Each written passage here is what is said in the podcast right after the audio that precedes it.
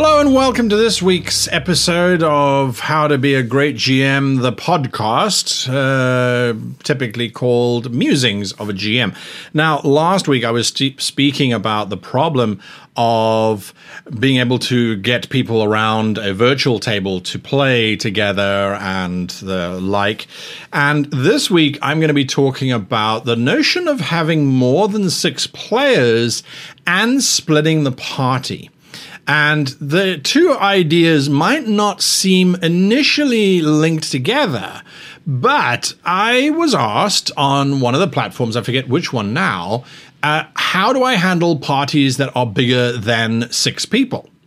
And my initial response was, well, you don't. You just don't. You you you don't. You split it up and you uh, you, you have multiple groups and you play on a Monday and a Tuesday. That's how it works. You you just don't do a giant party. Then I was asked another question How do you deal with people who say don't ever split the party and will keep the party together regardless of the actions of the players? And you go, well, uh, you need to encourage people to actually split the party because it helps from a myriad of different reasons. And I've done a whole lot of YouTube videos on how to do that exact thing how to work with a split party, why a split party is good, um, and, and also how to deal with, with big groups.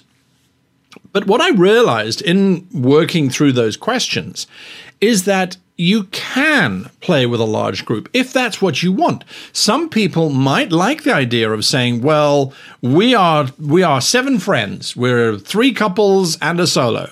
And we want to play together because we enjoy playing together. That's our game night. How do we handle this? So by saying, well, no, just split it up is not actually useful. At the same time, when you then have groups that don't like to split up the party, you go, well, you should because there are benefits. So I then went, well, don't be an idiot. Look at it from the perspective of saying, well, if you have a large party, you need to split up that party on a regular basis in order to make it manageable. And I'm going to expand a little bit on that in today's podcast. So I hope that these are interesting, informative, educational, engaging. Maybe they get you to talk with your fellow players around the table. I don't know. This is we're still we're still collating and collecting feedback based on last week's show. So you know, keep it coming, folks. Keep it coming. That's really what we want. Um, is your your feedback. So all right, now let's look at it from two different perspectives. So let's firstly uh, look at the large party problem. The biggest challenge that you are going to face with a large party is the fact that it is going to take so much longer to do anything you have now got a committee of seven or eight or nine people, however many are in this massive party of yours, who are going to want to weigh in on a vote. Now, because the nature of our game, the nature of our hobby is decision and response and reaction, all three of those are debatable. All three of those are camel by committee right? Um, let me clarify that particular uh, phrasing for those of you who don't work within governments uh, and and large corporations and things. The the camel, as far as the saying goes, the camel is a horse designed by committee. And what that means is, is that the committee went, well, we needed to have four legs. Okay, good. We needed to be able to run fast. Yes, that's fine. Um, and we needed to be able to have a head and a neck and a tail. Okay, good. Right. But then someone on the committee went, yeah, but I think that it should actually have the ability to live for days and days without needing to be fed or have any water, because that would be really useful. And then the committee debates about it for a little while, and someone on the committee goes, Yes, but I don't think it's particularly beautiful uh, if we create this animal that's got this great big hump, I suppose, on its back. Uh, is that really aesthetically beautiful? And then someone else will go, Well, we didn't actually say it had to be beautiful. We just said it had to be functional. So a hump is quite functional. It's not very beautiful. So I feel we should do a hump. I think we should do two humps. And then someone goes, well, two humps is always better than one. Um, you know, that's certainly what I say to my secretary. No, sorry, um, PG 13, uh, bring it back. Um, so when we have two humps, and that's great, but then it needs a long neck to be able to drink lots of water. So let's give it a little bit of a longer neck. Um, longer legs would always be useful. Let's give it a set of knees that are specifically designed for handling any kind of terrain. So whether that's harsh, frozen terrain or sandy terrain, that's much better.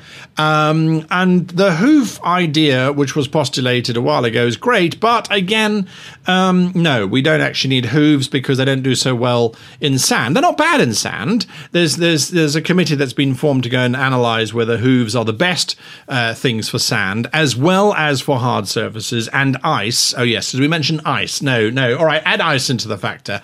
Okay, great. And that's how you end up with a Bactrian camel is by committee rather than a horse, which would have been designed by perhaps a smaller group. So that long analogy is basically to say that when your group is then deciding what to do, whether that's to go shopping or to negotiate with the wizard or to explore the dungeon, a large group is going to committeefy. They are going to just try and find the best possible solution for each of their characters as well as for the bigger picture. And the moment that you have this situation, you then have characters who are going to voice ideas that are simply disruptive because they are bored because they didn't sign up to role play committee and dragons they signed up to play dungeons and dragons and they want to just kill stuff because that's how they are venting because they spend all their lives in committees designing camels or horses or whatever so we have to take into account that a large group is going to slow us down. This is not new information. I've done a whole bunch of videos on this, as I said before. What is, however, of importance to us is realizing that in a split party, one of the benefits that we speak about when we're talking about splitting up the party is that you are making committees smaller. So in a four man game, a four man committee, let's say they take five minutes each to present their argument, that's 20 minutes lost. In a 10 man group, suddenly that's an hour, basically, that's been lost to making one decision. So you can see that's how the maths works. But if you take that 10 man group and you have split them because three of them are dealing with the wizard, Three of them are off shopping. Three of them are discovering the back entryway into the passage of doom into the back of the castle of the wizard. And one of them is watching out over the entire scene yes, it puts more pressure on you as the GM to keep them all active, but it is going to speed up the decision making process on all of those different factors rather than if the group of 10 had arrived at the door, if the group of 10 was keeping observation over things. And you're going to have to be keeping all 10 uh, players engaged anyway. Now you have the opportunity to make it much more dramatic. Why do I say that? Well, if you are not particularly conscious of time within your game and you use Hollywood time rather than real time, which Hollywood has been doing for a hundred years and it's worked for them, so I don't see why we should fight that particular notion nonetheless the idea of this Hollywood time is that the player who is observing the entire valley might decide, you know what, I'm going to go and join the party that is fighting the wizard down at the front door of that tower.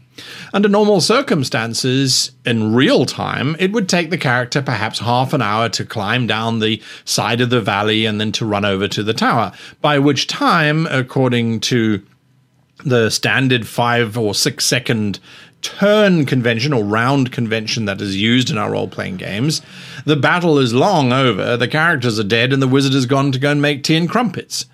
So Hollywood Times says, well, actually, what you're going to do is you're going to dash down that hill, and whilst the party is desperately engaged in this battle with the wizard, you are going to arrive within the third round or the fourth round or just at the last moment when it's absolutely critical for you to arrive and save the day. What this does is it makes everything much more dramatic because the players are going, oh my goodness, Bob is not here. We are about to lose. We're about to die. And the GM goes, and then you come dashing up, sweat pouring down your brow, energy high, adrenaline pumping. You're seeing your friends fall because of this wizard's power, and you arrive. What do you do? You hack the wizard. The wizard dies at the last moment, or surrenders, or gives up, or runs away, or turns into bats and flies away. It doesn't matter. The point is you have made the moment so much more dramatic. Now, whilst that's going on, you are intercutting to the other group of players who are at the back of the castle exploring the corridor that leads into the bowels of the kitchens and all that kind of wonderful stuff. And they are perhaps having an intense negotiation with the cook. And the cook is being difficult. I didn't order any carrots. What do you mean I ordered carrots? Why have you brought me carrots? I didn't order carrots. Cut to you swing for the wizard. He casts lightning bolt, draining your soul. I know that's not what happens, but I'm doing dramatic. It causes you to fall backwards. Are you sure, carrots? I mean, I'm pretty certain the master wanted peas tonight. The wizard fires off a bolt of lightning, dodging your arrow, deflecting your sword with a shield against swords. I really think that carrots were not on the menu. Do you see how dramatic it becomes? The players are going to love it. You're going to love it because you're not sitting there as the GM waiting for 10 people to take their round to hit and kill this wizard. Which is another point is that when you have split up the party for a large group of people, the combats become faster if there are lots of different combats going on than if it's the same combat. And that's purely psychological. So when you look at it, you go, okay, I've got three people fighting the wizard. I've got three people fighting the deranged chef. I've got three people in town who are now going to be fighting off a bunch of bandits. And I've got the one person running down the valley who's going to have a solo combat versus a deranged wombat because that's what I feel is appropriate. If you were running this as one giant combat where it was a wizard with a deranged wombat, as well as individuals that the cook has got helping them, if it's one big melee, it becomes very dull. It becomes very much a you hit, you hit, you miss, you hit, you miss, etc., etc., etc. And we don't want that. We want it to be dramatic. We want it to be exciting. So, if you have different combats going on, it is still a combat round. It is still right. Brian, what's your character doing? Marcy, what's your character doing? Timothy, what's your character doing? Cello, what's your character doing? Etc. Etc. Etc. You're still moving around the group. But now each little group is almost, I don't want to say in competition with each other, but there is definitely going to be a case of saying, oh, well, uh, the cook battle is going really well the wizard battle is going very, very badly, and we need we need help. And the solo battle, uh, the scout who is desperately running to try and get to the wizard battle has actually befriended the deranged wombat, who dis- we discover was actually a druid who'd forgotten that they were a druid, who will now come in and help it does require a huge amount of agility on your behalf in order to be able to bounce between these different sort of battles and things. But if you practice, you can get used to it. And I often find when I'm doing this, it keeps me more engaged because I'm weaving these different narratives together. Now, we also know very much that the party will get together. And so then, how does this principle of splitting the party work? I think that when you have a large party, you are going to have clusters of skills. And I think that's the important way to look at it is that the different skill groups represented within the party form split little parties if if you take my meaning. So your party is moving into the court of the Lord and the they're going to address his majesty some of the players will have something to say to the king. Some of them won't have anything to say. And this is where I feel your true artistry as a GM is going to come to the fore. You are going to split the party without splitting the party. And I mean, in this sense, that as they walk into the grand entry halls, the warrior group, let's say there's two people who play warriors and a rogue who really doesn't have any interest in the king whatsoever, as they are entering into this, this audience chamber, the vizier comes from the side, or the chief uh, bailiff comes from the side, or the sheriff comes from the side, and asks the three that are not going to be involved, the players, uh, the, the the warriors, I should say, and the rogue, uh, please come aside. I have something to say to you. I need your input. We've been tracking this problem, and you seem to be warriors of great skill and cunning. Give me your insight whilst they're talking to His Majesty. Then the rest of the party who want to address the king can address the king. If you still have folks left over, like the bard who doesn't really want to say anything, in a highly unlikely situation, that was a bad example. Let's say there is a wizard who is against the king and doesn't want to talk to the king. Instead of having them awkwardly sitting there and not saying anything or not being engaged, well, now it becomes a simple case of saying, well, now the vizier steps to this one. I notice you're not saying anything to His Majesty. I don't have a problem with that, of course. We all have to guard our tongues. But what I do have is another challenge which I think you might be uniquely suited for. So that will then engage that character and that player. And that's the important thing. Is is to engage everybody you're splitting the party, even the parties together. Is this always possible? Am I just making this stuff up, going, well, you know, I try to do this and I try not to. It is something that you consciously, consciously have to attempt. You have to make sure that you are doing this. You have to drive yourself to to thinking in this way of breaking things down into clusters, into groups of players, rather than an individual player basis. That's not to say, in the in in, in the least, that you are not going to be running individual stories either. If you are a truly exceptional GM, you will take those players that you have split apart and you will customize it to their characters' backgrounds.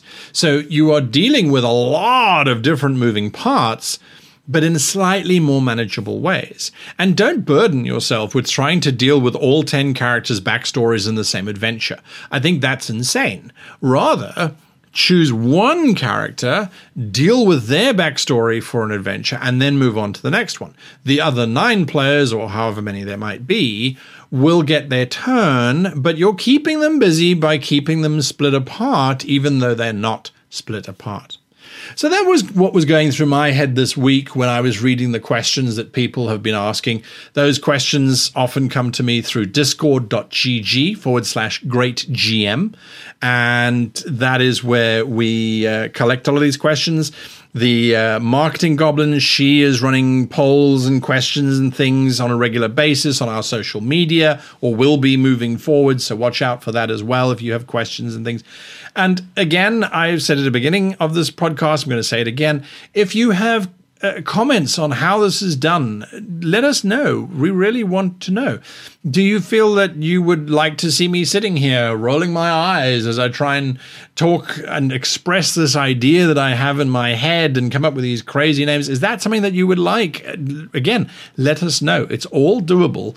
We are here to to chat and share and learn from one another and, and really just enjoy this remarkable hobby that we have. You know, I look at this and I go, is this like is this like football or or or a sport type of hobby? Or or you know, do mountain climbers have podcasts where they talk about the latest pitons and ropes and the the the idea that if you are 10 climbers, you should always have three climbers as a cluster? I'm fairly certain they do in some shape or form, only because we are all humans and we all operate in pretty much the same way. So, why we don't apply principles from one ex- level of experience to the other, I don't know. And I often see that, by the way, in role playing, particularly, is you go, well, you do this in this group, not role playing group, in your in your woodworking group, you do that.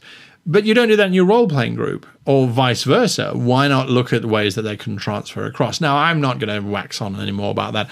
The podcast is coming to an end, I promise you.